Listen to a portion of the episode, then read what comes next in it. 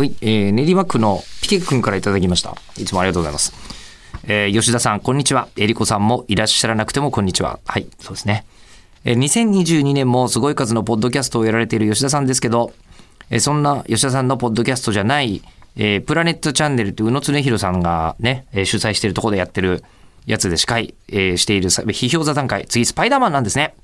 えーこの番組、さすがに毎回見てるわけじゃないんですけど、気になるテーマの時だけお金払って見てます。ガンダム会とかと。で、ちょうどさっき公開初日のスパイダーマンノーウェイホーム見てきたばっかなので楽しみにしてます。いや、2022年早々すげえもん見たっていうふうに言ってるんですそうなんですね。スパイダーマン。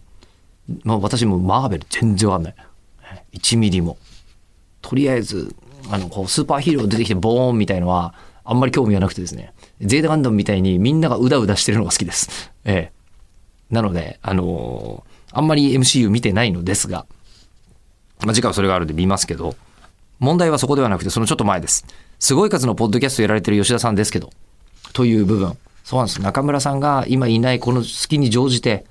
えー他のポッドキャストの話をすべきだったのに、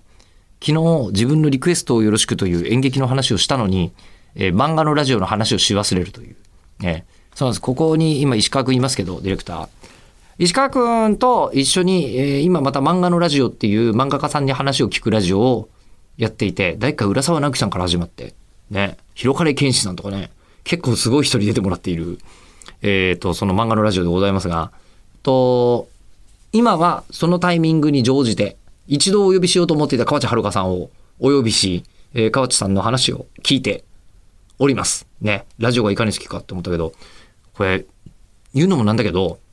結構久しぶりにインタビュー中に本気で人が涙ぐむ瞬間に出くわしましたね。ね。しかもちょっといい話で。ええあの、ドキュメンタリーとしていいんじゃないかなと思うんで、聞いてほしいというのと、あと、えっ、と、